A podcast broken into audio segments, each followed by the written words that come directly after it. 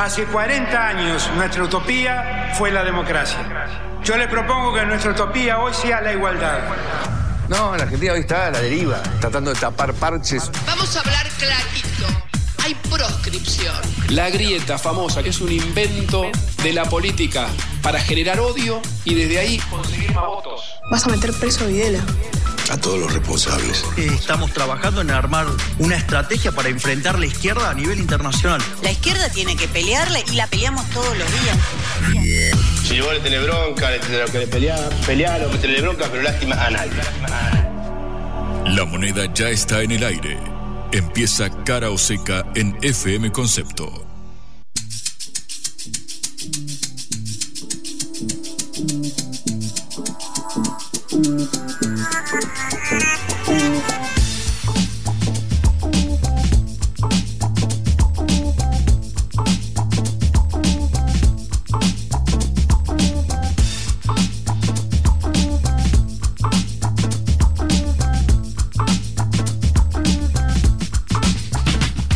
Hola, ¿qué tal? Buenas tardes. Otra vez con ustedes en Cara o Seca. Soy Patricia Lee y me acompaña Juan Lechman. ¿Cómo Muy estás, buenas Juan? Buenas tardes, Patricia. ¿Cómo estás vos? Yo la verdad es que eh, me siento un poco desilusionado por el, por el clima, por el tiempo. Me habían acostumbrado, me habían prometido calor, la ola de calor, la ola de calor. Ahora terminó y vemos este cielo plomizo sobre la ciudad de Buenos Aires, menos de veinticinco grados. Ya el año está perdido, Patricia. No, no, no, no, no. Está perfecto, Juan. Esas temperaturas no se aguantaban más.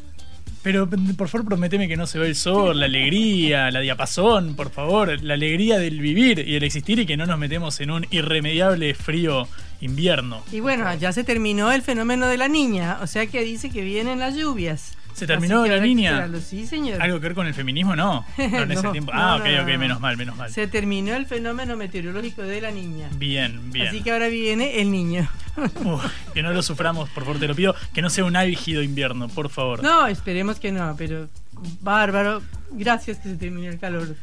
¿Qué le vamos a hacer? Se viene el frío, pero antes se viene Cara o Seca y tenemos mucha información hoy, ¿correcto? Bueno, sí, señor.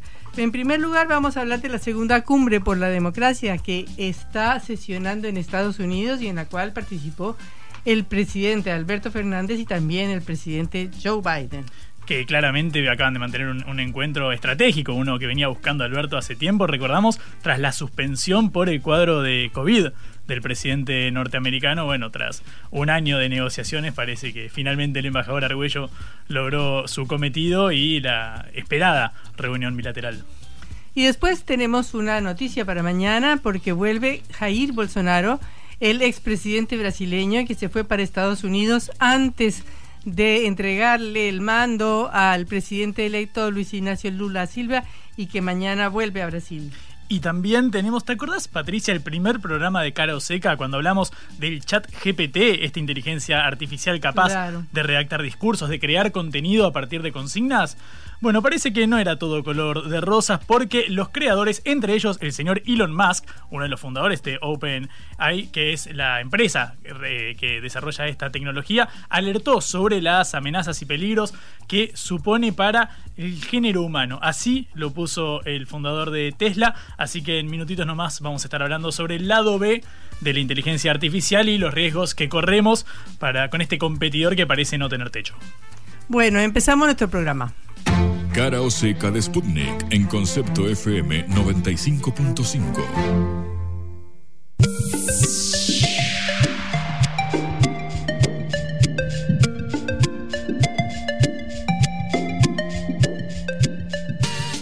Este miércoles se inauguró en Washington la segunda cumbre por la democracia, con representantes de ciento veinte países.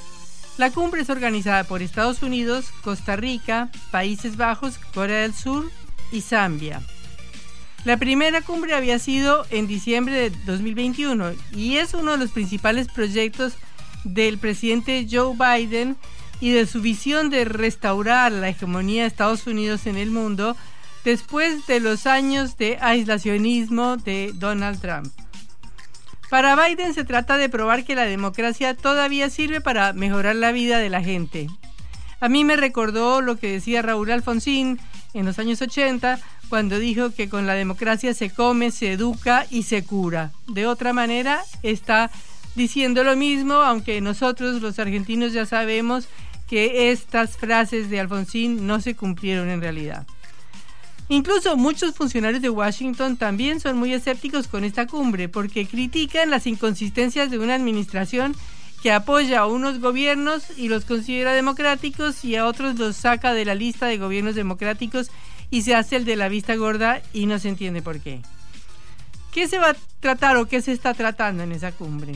Bueno, temas como fortalecer la transparencia financiera, luchar contra el lavado de dinero, impulsar la participación de la mujer, proteger contra el abuso online, apoyar los medios independientes, dice uno de los objetivos de la cumbre.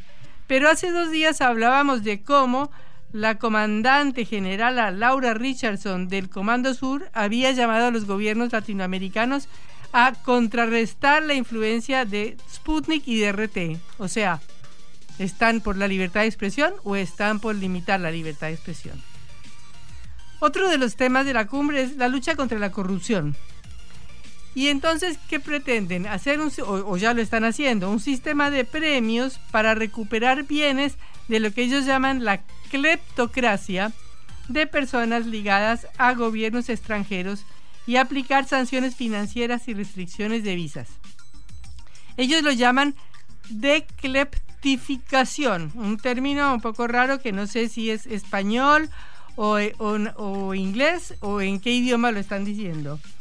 Pero eh, es un poco extraño porque ellos llaman a confiscar bienes, por ejemplo, de ciudadanos rusos y de millonarios rusos y de oligarcas rusos en Europa y en otros países, que ya han hecho por cerca de treinta mil millones de dólares. Pero la pregunta es, ¿y eso no lo tendría que hacer Rusia? ¿No lo tendría que hacer el Estado ruso si esos ciudadanos es que acaso cometieron un delito?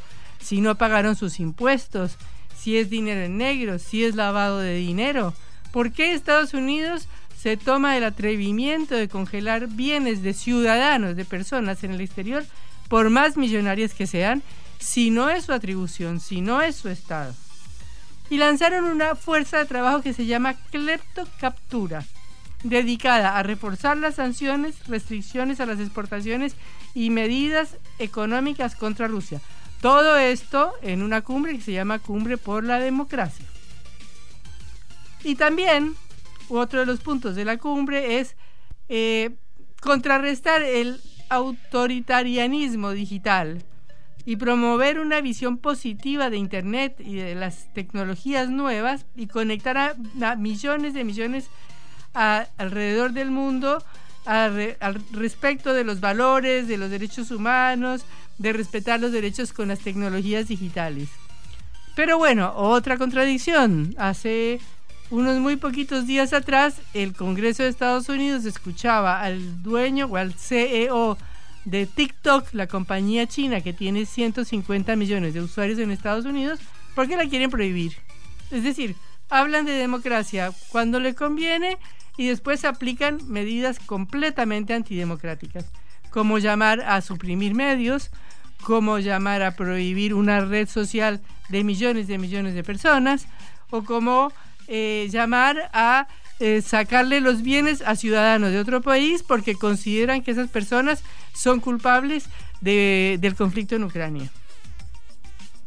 Todo esto es el punto de esta conferencia que se está realizando en Washington en este momento, que obviamente presenta a Ucrania como una democracia que lucha contra una autocracia y como un punto de inflexión para voltear la página a la que ellos llaman un retroceso de la democracia. Entonces, Estados Unidos le ha dado Eh, miles de millones de dólares a Ucrania en este último año eh, para apoyar a Kiev en este conflicto con Rusia. Pero ¿de qué democracia hablan en Ucrania? Si desde dos mil catorce hay grupos abiertamente pronazis y fascistas en todo el país que, atorre- que aterrorizan a la gente o que son los grupos que mandaron a reprimir y hacer la guerra contra la población de la región del Donbass. ¿Y por qué Kiev le negó el derecho a la autodeterminación a estas dos regiones, Donetsk y Lugansk, que estaban pactados en un, unos acuerdos que se hicieron por allá por dos mil catorce dos mil quince llamados los acuerdos de Minsk? Y Kiev nunca los cumplió porque esos acuerdos exigían que el gobierno de Kiev permitiera que esas regiones definieran eh, y mm, democráticamente cuál era su estatus dentro de Ucrania. Y nunca lo aplicaron. Entonces, ¿de qué derechos humanos habla Joe Biden? Por ejemplo, el año pasado sorprendió al mundo viajando a Arabia Saudí. Eh, como ustedes saben, eh, hubo un asesinato famoso de un periodista llamado Khashoggi, que era corresponsal del Washington Post, en la embajada de Turquía, eh, de Arabia Saudita, en Turquía, de, donde lo desmembraron, lo mataron y lo desmembraron y lo sacaron de ahí. Y habían acusado al príncipe Mohammed bin Salman de complicidad con el asesinato. Sin embargo, Biden lo olvidó. ¿Qué quería? ¿Por qué lo olvidó Biden? Lo olvidó porque quería que Arabia Saudí produzca más petróleo para así responder mejor y eh, a, atacar a Rusia, que ha dejado de vender petróleo por culpa de las sanciones. Pero de esto no se habla en esta cumbre por la democracia. No se habla de las leyes discriminatorias en India, que expulsó del parlamento al dirigente más importante de la oposición. No invitaron a los gobiernos de Hungría y de Turquía. ¿Por qué no? Si Recep Tayyip Erdogan y Víctor Orbán son presidentes elegidos democráticamente, ¿qué los discrimina y qué los hace distintos de otros presidentes? Por ejemplo, Benjamín Netanyahu estará, estuvo en la cumbre de manera virtual hablando de democracia, y tiene todo el país insurreccionado en contra del intento de cambiar la justicia, y sin embargo se lo presenta como una Dalí de la democracia. O Francia, sin ir más lejos, el presidente Emmanuel Macron, que acaba de votar una ley para cambiar la edad de la jubilación de sesenta y dos a sesenta y cuatro años, por en, en contra del Parlamento, no por encima del Parlamento, en contra del Parlamento y en contra de todas las millonarias manifestaciones que ha habido en Francia en todos estos años. Y para hablar de peligros digitales, el orador principal de la cumbre es el ministro de Asuntos Digitales de Taiwán, lo cual es una abierta provocación a China, porque Taiwán no es un país independiente, ni siquiera Estados Unidos lo reconoce como un país independiente. Entonces, ¿qué es democracia? ¿Mantener el bloqueo a Cuba, por ejemplo? Haber apoyado un intento de golpe de Estado en Venezuela con Juan Guaidó contra un presidente electo como Nicolás Maduro. ¿Y qué es democracia cuando hasta la revista inglesa The Economist, que no puede ser tachada de enemiga de Estados Unidos, califica la democracia de Estados Unidos como defectuosa, detrás de España, Costa Rica y Chile, por muchas razones? Porque tiene un sistema de representación muy cuestionado, como es el colegio electoral, por la estructura del Senado, por la manera de maniobrar la organización de los distritos electorales para sacar votantes que no le interesan al partido que está ganando en ese momento, y donde ayer, para ir no ir muy lejos, una chica de veintiocho años mató a tres niños de nueve años y tres adultos. Entonces, un país que no puede resolver sus propios problemas democráticos puede dar lecciones al mundo de democracia. Quizás lo mejor sería que empiece por poner orden en su casa, porque todos nos recordamos del último intento en Irak de establecer y restablecer una nación y cómo terminó.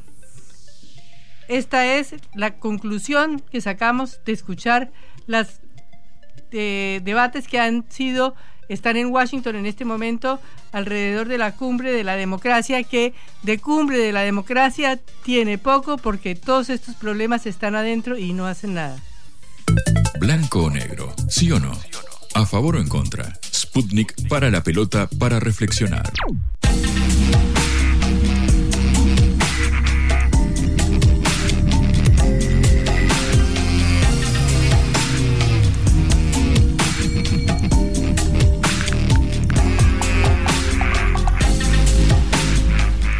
El presidente argentino Alberto Fernández se reunió o está reunido en este momento todavía con el presidente eh, de Estados Unidos, Joe Biden.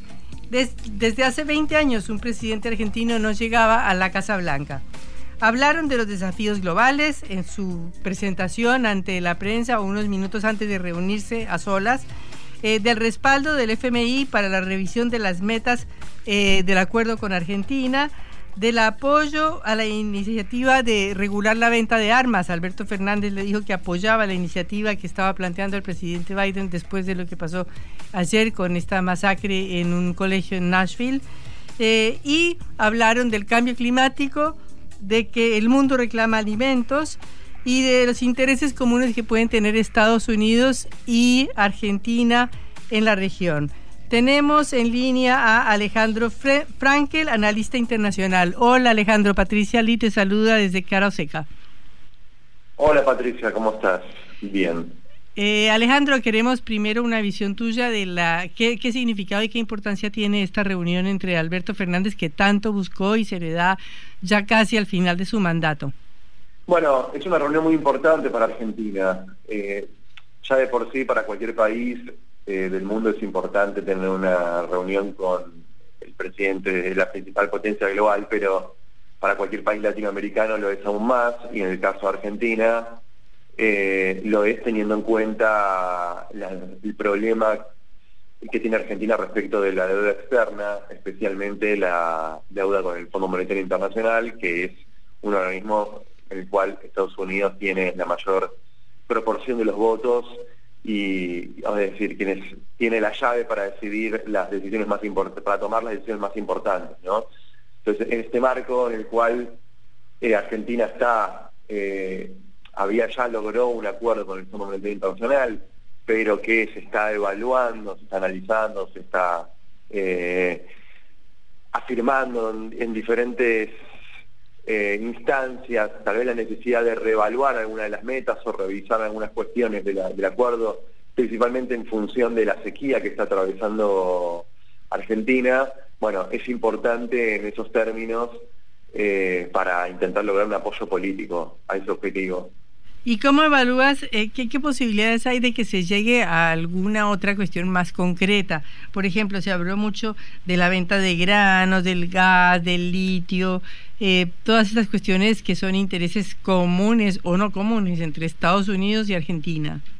Bueno, a ver, eh, Argentina está con un proyecto importante que es la construcción de un gasoducto para poder efectivamente, finalmente... por extraer el gas del yacimiento Vaca Muerta, uno de los yacimientos más importantes del mundo en materia de, de, de gas no convencional, eh, me habrás dicho, yacimiento no convencional de gas. Eh, y en ese sentido, eh, bueno, es, si bien es, el proyecto ya está en marcha, está la posibilidad también de que, de que se eh, reciban inversiones en, en, en ese punto. En respecto a la cuestión agrícola, tengo entendido que también se llegó a un acuerdo en materia de cuestiones de información aduanera eh, y, y eso también creo que puede tener un impacto, sobre todo respecto de eh, más allá del comercio de granos, sobre eh, el, la información que obtiene Argentina respecto de eh, digamos, los vendedores, los exportadores de, de, de, de materias primas eh, respecto de hacia dónde va ese dinero, ¿no? Sí. Eh, y el litio, bueno, el, hay que ver en el sentido que China es hoy en día uno de los principales compradores, por lo menos de litio, y está haciendo las mayores inversiones de litio, eh, sobre todo en la provincia de Jujuy. Es un tema sensible para Estados Unidos, ya lo han manifestado, lo han manifestado diferentes funcionarios, la jefa del Comando Sur planteó la idea de de la preocupación que genera o casi una amenaza la, la relación que está teniendo, la adquisición que está teniendo China y las inversiones relativas al litio. Al mismo tiempo Argentina está desarrollando un programa para tratar de industrializar la extracción de litio y transformar, por lo menos producir baterías, es decir, a, generar valor agregado sobre la producción de litio, con lo cual es un tema Eh, que no solo queda en la relación bilateral de Argentina y Estados Unidos, sino que también en, aparece China ahí en el medio. Alejandro, buenas tardes. Juan Lechman te saluda.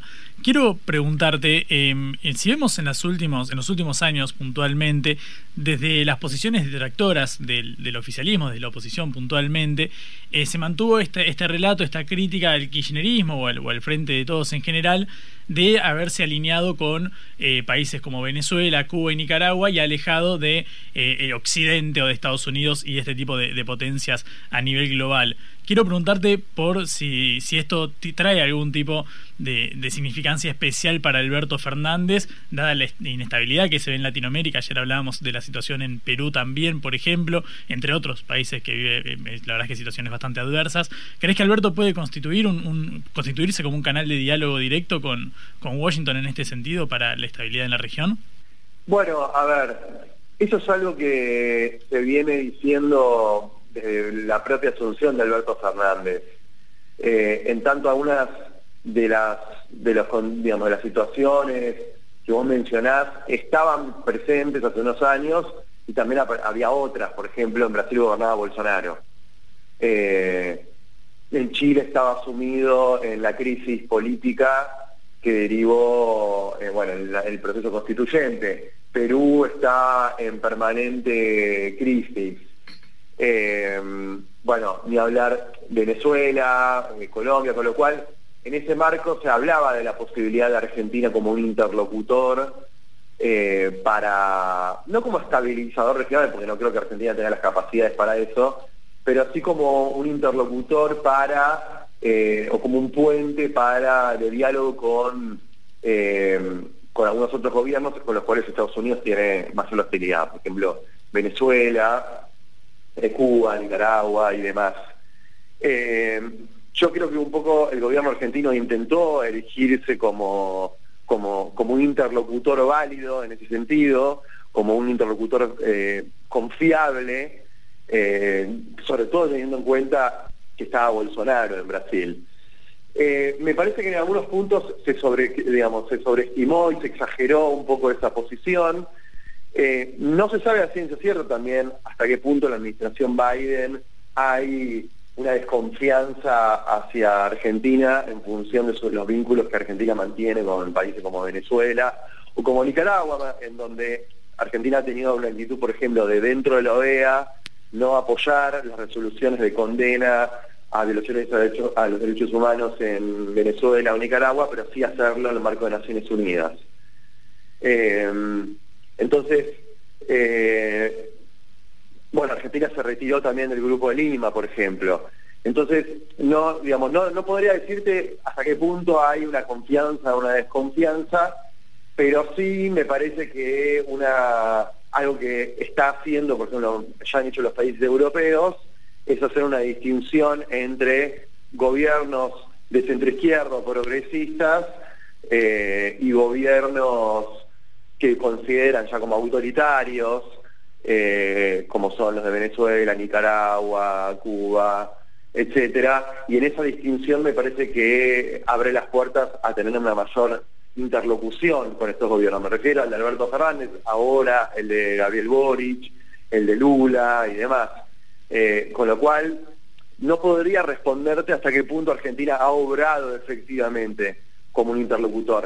Sí, algunos sí hay algunos indicadores que pueden que marcan que eh, Argentina es considerado por la Casa Blanca, por lo menos como un actor que puede aportar a unos temas importantes de la agenda de Estados Unidos hacia la región. Vos, Alejandro, a partir de, de tu expertise en el análisis de la dinámica política y geopolítica latinoamericana, eh, recién hablabas del caso de Lula. El mes pasado estuvo... Eh, fue recibido por, por Biden en, en Estados Unidos. Me interesa preguntarte si vos atribuís esto al hecho de que se trate, como bien remarcaste, de gobiernos eh, más democráticos y alejados de un potencial autoritarismo, o si también tiene que ver con el regreso de este de los gobiernos progresistas, pero quizás más centrados que la época, por ejemplo, del no al ALCA, por pensar en aquella época con, con Evo, con eh, Chávez, eh, con Néstor en vez de, de Alberto Fernández, y gobiernos que ahora, desde esa orientación progresista de la que provienen, han vuelto quizás con una visión más fiscalista, por ejemplo, de la de la economía. ¿Ese corrimiento hacia el centro crees que incide? ¿Es un factor importante para este acercamiento? Sí, más que la cuestión económica, que no digo que no sea un tema importante, a mí me parece que pasa por una cuestión más política respecto de, de determinadas ideas que tienen que ver con la democracia. Eh, en tanto, la idea de la democracia se ha transformado, o democracia versus autoritarismo, en un clivaje central de la política exterior estadounidense, eh, principalmente mirando a China y a Rusia, ¿no? Es decir, y eso se ha, extra, digamos, ha extrapolado a otras regiones, eh, y en donde se hace una fuerte división entre, bueno, gobiernos o regímenes democráticos y que defienden determinados valores democráticos de defensa de los derechos humanos y aquellos que no. Y en ese marco, eh, digamos, o sea, Estados Unidos está incrementando esta idea de eh, la defensa de la democracia como un valor central, como un valor universal, que no es algo nuevo, ¿no? Pero en este último tiempo se, se profundizó, sobre todo a partir del gobierno de Biden. Entonces me parece que en ese marco entran eh, cierto acercamiento con varios de estos gobiernos que vos mencionaste, en tanto representan, en mayor o menor medida, eh, una... Eh, un, digamos, hay un alineamiento, en el buen sentido, digo, una sintonía respecto de defender los valores democráticos. Me refiero a Brasil, en el caso de Lula, ciertamente en contraposición con lo que fue Bolsonaro, ¿no? Eh, el caso de Argentina me parece que también es visto, o el, el gobierno de Boric en Chile, como dos gobiernos que con sus claroscuros mantienen y defienden eh, determinadas ideas que se alinean con esta idea de la democracia, más allá de que hace poco eh, hubo un informe de, no me acuerdo qué agencia de Estados Unidos, Eh, cuestionando eh, algunos aspectos de la política argentina en materia de derechos humanos y también la política respecto a la Corte Suprema de Justicia.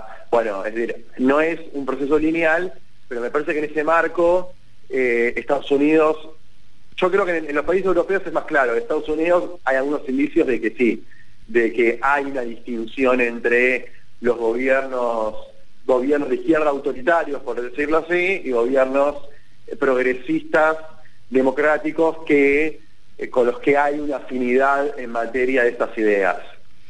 Eh, Alejandro... Eh, ah, repito, perdón. Son centrales respecto de la disputa con China. Claro, el factor China es un factor muy importante porque, como dijo la general Laura Richardson hace pocos días, eh, eh, están tratando de frenar la supuesta tremenda influencia de China, que efectivamente ha aumentado su comercio con América Latina muchísimo, y entonces se convierte en un factor muy muy de peso eh, desde el punto de vista de la relación de Estados Unidos con la Argentina, ¿no te parece? Eh, sí, bueno, Estados Unidos, a ver, yo creo que ante cada país de la región con el cual tiene interlocución plantea la cuestión china, o sea, es ya un tema eh, recurrente en, en la política de Estados Unidos sobre la región. El tema es hasta qué punto se, eh, se manifiesta o de qué manera Estados Unidos manifiesta o intenta torcer o frenar o contrarrestar eh, la, la penetración o la influencia eh, china en, en, en la región. En el caso de Argentina, bueno, vale resaltar que Argentina así es un socio cada vez más importante de China, eh, no solo en materia comercial y económica. Eh, no sé, el gobierno de Alberto Fernández, por ejemplo, a, anunció el año pasado que Argentina se iba a sumar al proyecto de la Franja y la Ruta. Eh, sino también en otras áreas que tienen que ver con cuestiones energéticas, eh, la instalación de la estación espacial en Neuquén, eh, proyectos de inversión en financiamiento de energía nuclear, eh, de infraestructura digital, ¿no? Un tema que eh, es para, muy sensible para Estados Unidos, sobre todo el tema de la tecnología cinco G. Eh, entonces, en ese sentido, diría que... Eh, que Argentina es uno de los países de la región que más viene incrementando la relación con China y que además diría que es un este incremento, esta profundización del vínculo con China es una política casi interpartidaria en Argentina. Es decir, hay un fuerte consenso en las diferentes fuerzas políticas importantes respecto de que, de que es importante profundizar la, la relación con China. De hecho, Eh, la incorporación de Argentina al Banco Asiático de Inversiones e Infraestructura se hizo con unanimidad, se aprobó con unanimidad en el Senado argentino, ¿no? Es decir, todos los senadores de Argentina y todos los partidos políticos aprobaron el ingreso de Argentina a este banco. Con lo cual, ahí me parece que hay un, un, un, un frente en, en difícil de franquear para Estados Unidos, pero que, eh, bueno, nada, en algunos puntos se ha manifestado algunos temas específicos. Vos mencionaste la cuestión del litio, otro tema que también se ha manifestado de, de Estados Unidos como preocupación respecto de la presencia de China y que influye a Argentina, tiene que ver con la pesca ilegal en el Atlántico Sur. Eh, después está la cuestión de la infraestructura digital. Bueno, son todos temas, y los temas de seguridad, son todos temas en los cuales Estados Unidos tiene una postura, una posición mucho más sensible respecto a lo que pueden hacer los países de la región eh, a la hora de profundizar las relaciones con China. Alejandro Frenkel, eh, un gusto haberte tenido acá en Cara o Seca y esperamos que se repita. Por favor, un gusto. Hasta luego. Hasta luego. Cara o Seca, un mundo feliz o no tanto.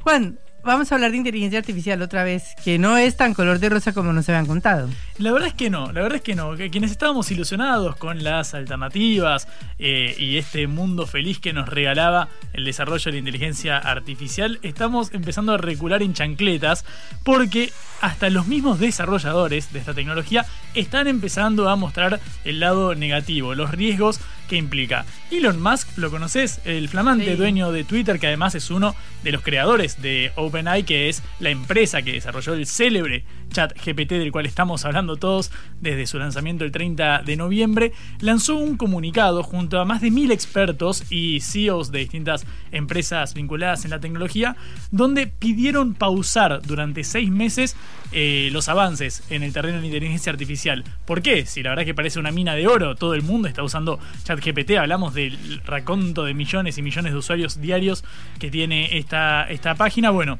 porque te voy a decir la frase textual que deslizó el fundador de, de Tesla y dueño de Twitter. Dijo: la inteligencia artificial es uno de los mayores riesgos para el futuro de la civilización, tiene una gran capacidad y por eso es un gran peligro.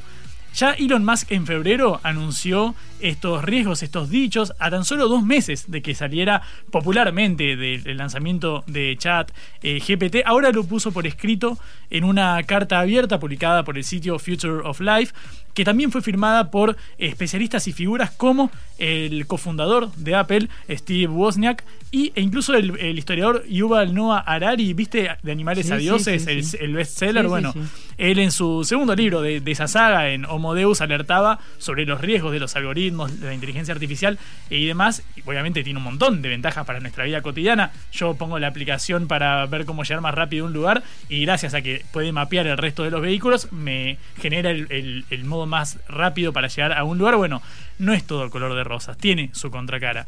Eh, el mensaje de la carta que decía, bueno, que los laboratorios pausen de inmediato y durante al menos seis meses el entrenamiento de los sistemas de inteligencia artificial, por ejemplo, el Chat G P T cuatro. Eh, así como en febrero, el diputado radical de Juntos por el Cambio, Rodrigo de Loredo, en el Congreso de la Nación, armó su discurso utilizando esta inteligencia artificial. Recordamos, nosotros lo hablamos la semana pasada, eh, que es, es esta tecnología que es capaz de crear contenido siguiendo las consignas que le suministremos. Por ejemplo, esta misma columna que estoy diciendo, vos no tenés forma de saber si la armó el G P T o, o, o la armé yo. Yo la estoy poniendo en palabras, pero la podría haber redactado tranquilamente. Le digo, quiero que a partir de lo que dijo Musk me armes una columna advirtiendo sobre los riesgos. Es realmente alarmante. Así como te decía, el diputado Rodrigo de Loredo armó su discurso hace un mes en el Congreso usando el Chat G P T y le dijo, quiero que hables sobre, quiero argumentos contra el juicio a la Corte Suprema de Justicia de, del Frente de Todos, impulsada por el oficialismo, y respondió con un discurso bastante congruente, que de hecho pasó desapercibido hasta que el mismo diputado eh, avisó que había sido redactado por esta inteligencia artificial. Bueno, el expresidente Mauricio Macri emuló Ese, esa estrategia y durante su exposición en la cena anual de la Fundación Libertad abrió su discurso leyendo un fragmento redactado por el Chat G P T. Mira, si te parece, escuchemos lo que dijo Macri Dale. leyendo lo que escribió la inteligencia artificial. Okay. Bueno, yo quiero decirles buenas noches a todos y todas. Es para mí un honor estar aquí hoy en el cierre de la comida anual de la Fundación Libertad. Esta es una organización que desde hace años trabaja por la defensa de la libertad y los valores democráticos de nuestro país. Hoy quiero hacer referencia a la importancia de estos valores en el mundo, que esto se lo pedí al Chat G P T hace cinco minutos en, en mi mesa. Y no les voy a leer todo el discurso porque realmente está muy bueno. No compara con el de Cayetana ni con mis colegas, pero está muy bueno. Bueno, así como Macri lo califica de muy bueno, un poco notamos que estaba medio trabado, sí, sí. parecía medio robot, pero la verdad es que eran frases congruentes con el mensaje, con la línea editorial que viene manejando Macri en sus apariciones públicas. Uno, por supuesto, el G P T no va a opinar libremente, porque si no sería inconsistente, porque una voz del oficialismo y otra de la oposición no leerían el mismo texto por sus posturas políticas. Pero si uno quiere decir, quiero marcar esta crítica al gobierno por tal cosa, redactamos un discurso donde se resalte este aspecto, la verdad es que el G P T lo puede realizar. Bueno, eh, la verdad es que el chat G P T y su tecnología no se limita a crear eh, discursos o redactar un monólogo de, de stand-up. La verdad es que tiene un montón de otras aplicaciones y es eso el riesgo central que identifican estos expertos. Mira, en palabras de los propios firmantes, recordamos, entre ellos Elon Musk, uno de los desarrolladores de sí. esta tecnología, la inteligencia artificial avanzada podría representar un cambio profundo en la historia de la vida en la Tierra. Desafortunadamente, la planificación necesaria para aprovecharla no está ocurriendo, a pesar de que en los últimos meses los laboratorios que desarrollan inteligencia artificial entraron en una carrera fuera de control para desarrollar e implementar eh, mentes digitales cada vez más poderosas que nadie, ni siquiera sus creadores, pueden entender, predecir o controlar de manera fiable. Es decir, la carrera por el desarrollo de esta inteligencia artificial está dejando de lado el cuidado y las precauciones que debe tenerse, sobre todo por el conflicto que puede suponer con la creatividad humana, porque claro, esto lo desarroll- este discurso de Macri que escuchamos recién, que lo escribió G P T, mm. lo podría haber escrito uno de sus asesores. Claro. Esta misma columna que estoy diciendo yo, quizás dentro de unos años la podría hacer, o dentro de unos meses, no sabemos, podría eh, redactarla el G P T. Entonces, ¿cuál es la amenaza central? Que ponga en riesgo los puestos de trabajo que mm. hoy desarrollan los humanos. Eh, hace un tiempito hablamos eh, en la agencia Sputnik con Nicolás Méndez, que es un investigador especializado en tecnología, que consultado por este punto particular de la amenaza de ChatGPT, nos contaba esto. Cualquier persona que escribe mails, estamos hablando de un administrador, estamos hablando de un contador, cualquier persona que esté en contacto con una computadora y como parte de sus tareas tenga que generar algún tipo de texto o haya alguna cuota de creatividad en su trabajo, eso ya está completamente obsoleto, porque el chat lo puede hacer mucho más rápido y en un estilo mucho más profesional y, con, y dependiendo de las cualidades que se le quiera dar, mm. ya lo puede hacer mucho mejor que cualquier persona, y ese es el problema principal. El problema de la inteligencia artificial es que cubre absolutamente todos los aspectos de la creatividad humana y no hay cosa que el humano pueda hacer mejor que la inteligencia artificial en un futuro. Esta frase del final es contundente, no hay nada que el humano pueda llevar a cabo mejor que la inteligencia artificial eh, dentro de un tiempo. No sabemos dentro de cuánto tiempo, porque claro, el desarrollo de esta tecnología es de una velocidad exponencial. El chat G P T tres, eh, que es aquel al que se refirió Rodrigo de Loredo cuando redactó sí. su discurso, es mucho menos potente que el actual, el lanzado hace apenas dos semanas sí, por, por OpenAI, claro, que es el chat G P T cuatro, es una nueva tecnología. Obviamente es el mismo modelo, simplemente que tiene muchos más parámetros, te, eh, desarrolla el aprendizaje automático. Nosotros cuando utilizamos el chat G P T, el, el servicio, el, el, la, la, la, la página web está recopilando la información que proveemos para optimizarlo. Es como un aprendizaje automático que lleva a cabo para ir mejorando las respuestas que nos brinda. Y por eso no sabemos si el, la mejora de, de, lo, de los resultados que presta, las consignas que le brindamos, va a sentirse cualitativamente en un salto cualitativo la semana que viene, dentro de dos semanas o dentro de un año. No lo tenemos en claro. Por ahora el riesgo concreto que hay es que esto empiece a eh, pasar las, las posibilidades humanas de creatividad, porque te voy a poner dos ejemplos concretos y con sí. esto cierro, de situaciones en las cuales el humano había desarrollado una tecnología pero no había puesto en riesgo su calidad creativa. Por ejemplo, la revolución industrial con las máquinas, claro. hicimos más eficiente el uso del tiempo porque era el humano accionando una máquina en vez de tener a veinte personas con la, las máquinas de tela, por ejemplo, sí. textiles de su momento. Con la revolución de las computadoras, por ejemplo, logramos codificar y hacer mucho más eficiente el uso del tiempo también, simplemente porque lo procesaba una máquina. Es como usar una calculadora, lo puedo hacer a lápiz pero también lo puedo hacer con la calculadora y es mucho más rápido. Acá, en cambio, es la misma tarea creativa la que está siendo hackeada por la inteligencia artificial, y es sobre esto, sobre lo que alertaron los C E Os de las empresas tecnológicas, entre ellas el fundador de OpenAI, que es Elon Musk.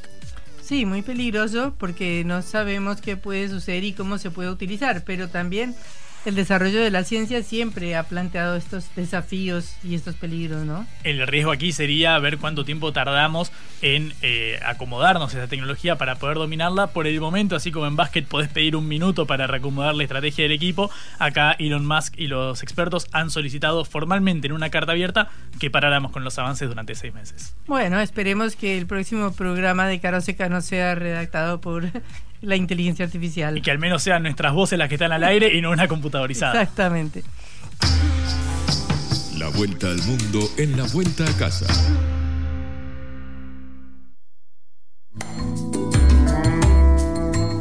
Bueno, ahora vamos a adelantar una noticia que va a suceder mañana, y es que el expresidente Jair Bolsonaro vuelve a Brasil.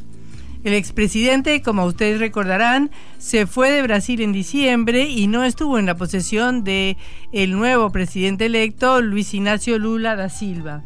Se fue para Miami, en Miami o en Orlando o en Florida, donde estuvo, se reunió varias veces, o se reunió con el pre- expresidente Donald Trump, y vuelve a su país a liderar la oposición a Lula y también a defender su espacio.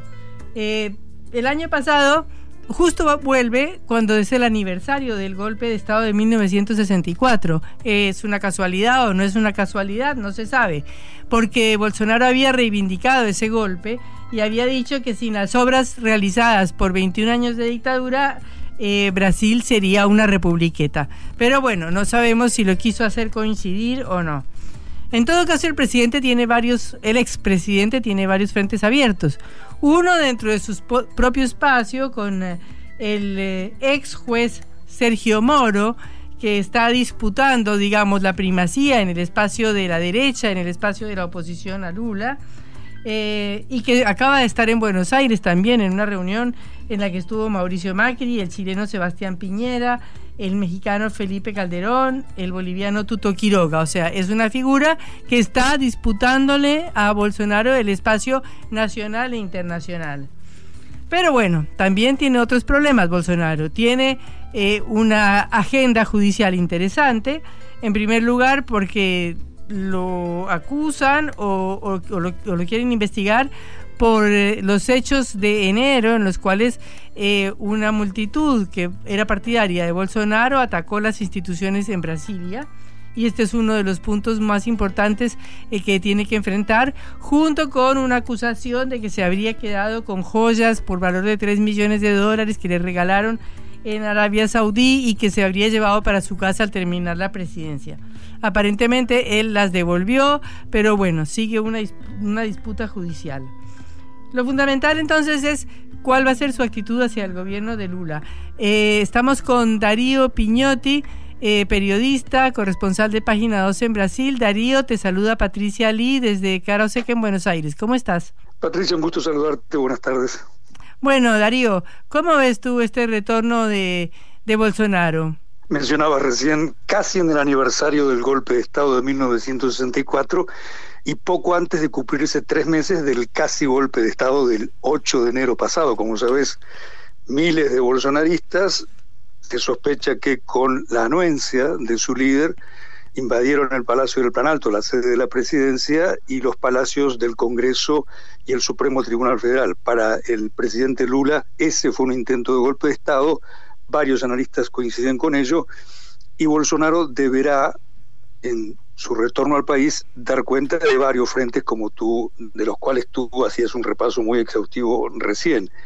Entre ellos, las causas judiciales que se abrieron respecto de ese intento de golpe de Estado y también respecto de las cuantiosas joyas recibidas por parte de Bolsonaro cuando era presidente, pero que luego de dejar la jefatura de Estado no las devolvió al Estado como correspondía. Por ello, tal vez la noticia más fresca que puedo darte a esta hora es que ya el cinco de abril, menos de una semana después de haber vuelto a tocar piso de aquí de Brasilia, Bolsonaro tendrá que comparecer ante la Policía Federal, que investiga por qué recibió esas joyas, al tiempo que en el Senado un grupo de legisladores vinculados al presidente Lula da Silva se hace otra pregunta.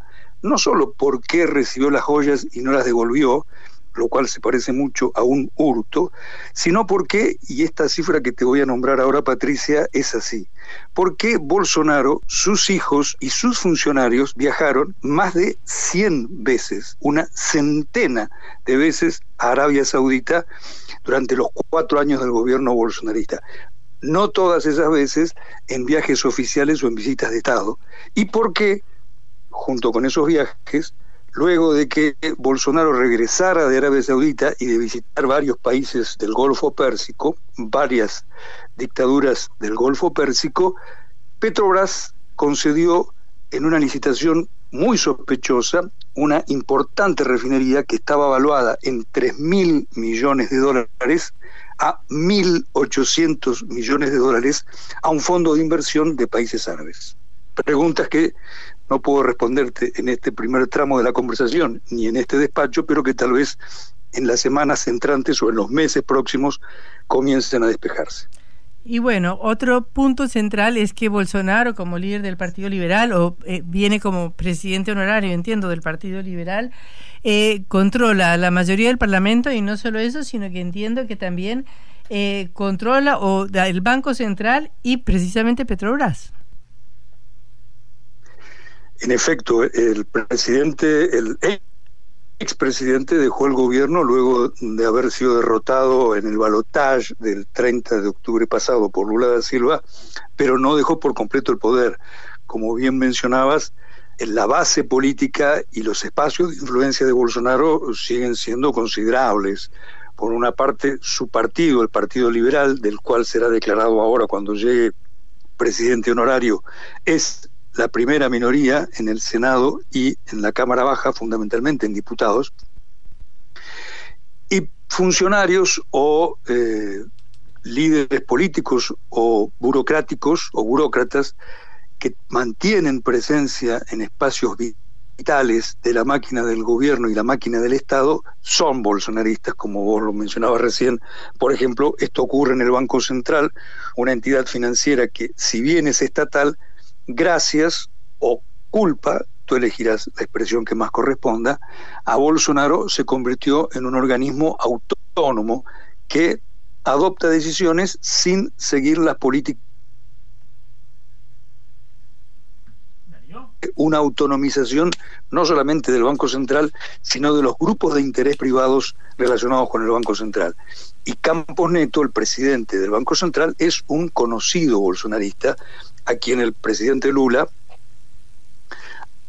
ha hecho reclamos en los últimos días porque las tasas de interés del trece coma setenta y cinco por ciento implantadas por el Banco Central van a contramano del proyecto de Lula, del plan de gobierno de Lula, de llevar una política económica más expansiva con tasas de interés mucho más bajas para que la economía se reactive, para que haya inversión y para que se puedan llevar adelante políticas públicas. Esa es una de las tantas herencias de Bolsonaro. El Congreso, donde la derecha y la ultraderecha, en este sector es donde Bolsonaro es más fuerte, y en el Banco Central.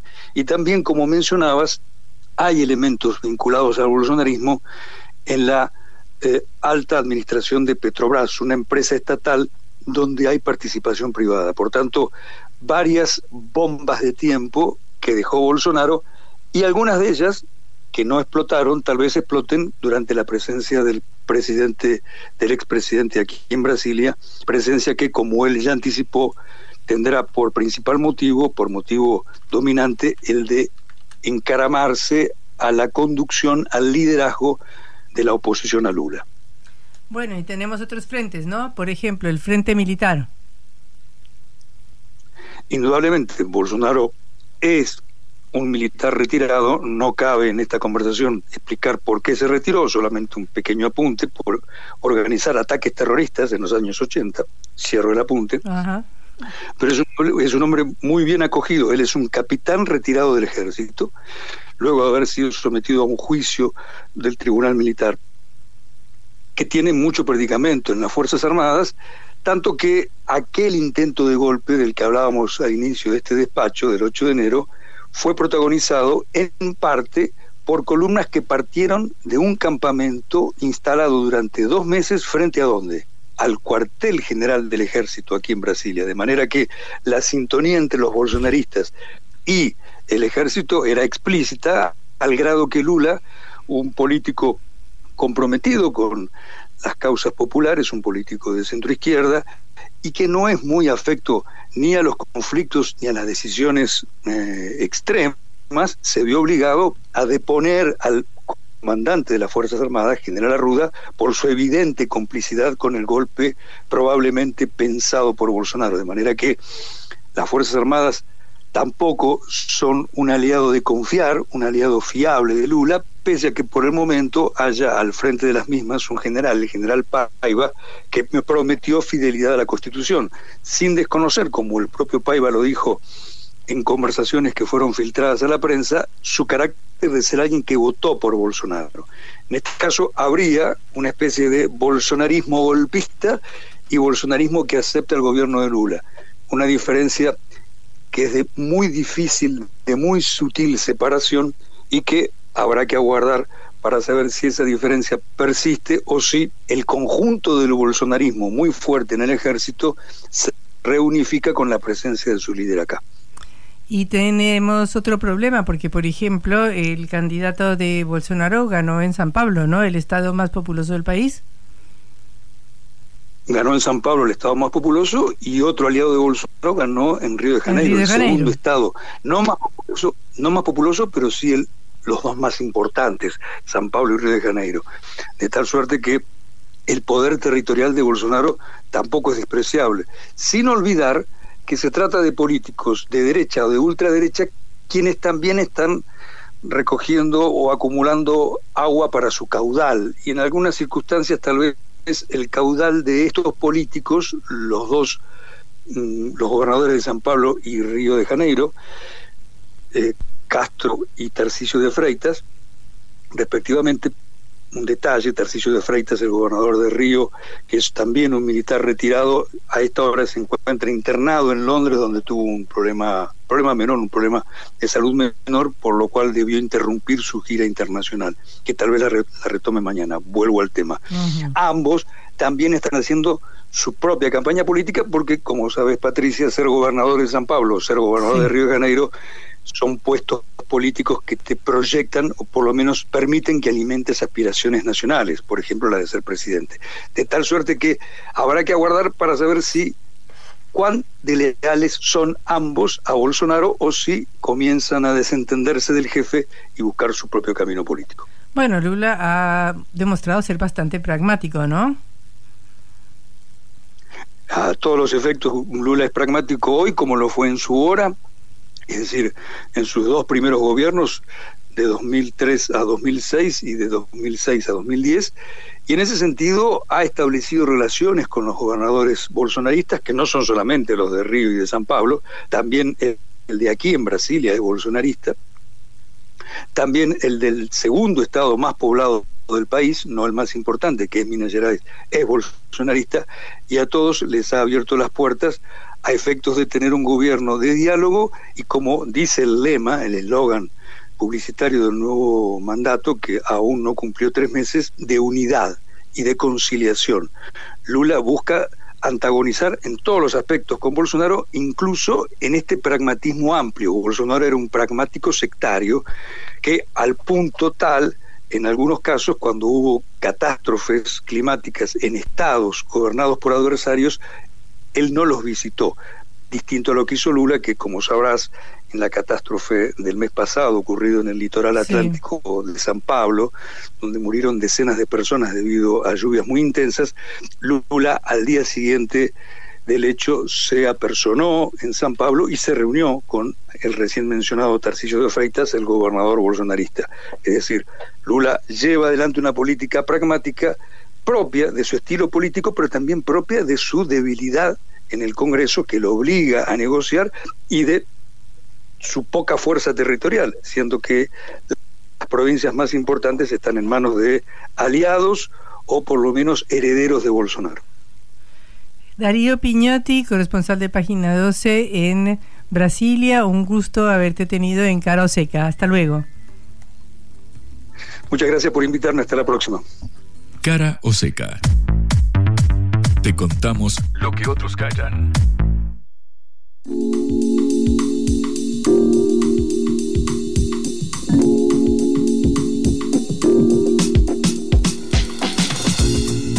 Nos acercamos al final, Juan. Ha sido un programa cargado de información, de análisis sobre todo, ¿no? Bastante internacional el Cara o Seca del día de hoy. Para, antes de despedirnos, te quiero contar que mañana vamos a estar charlando más sobre esto.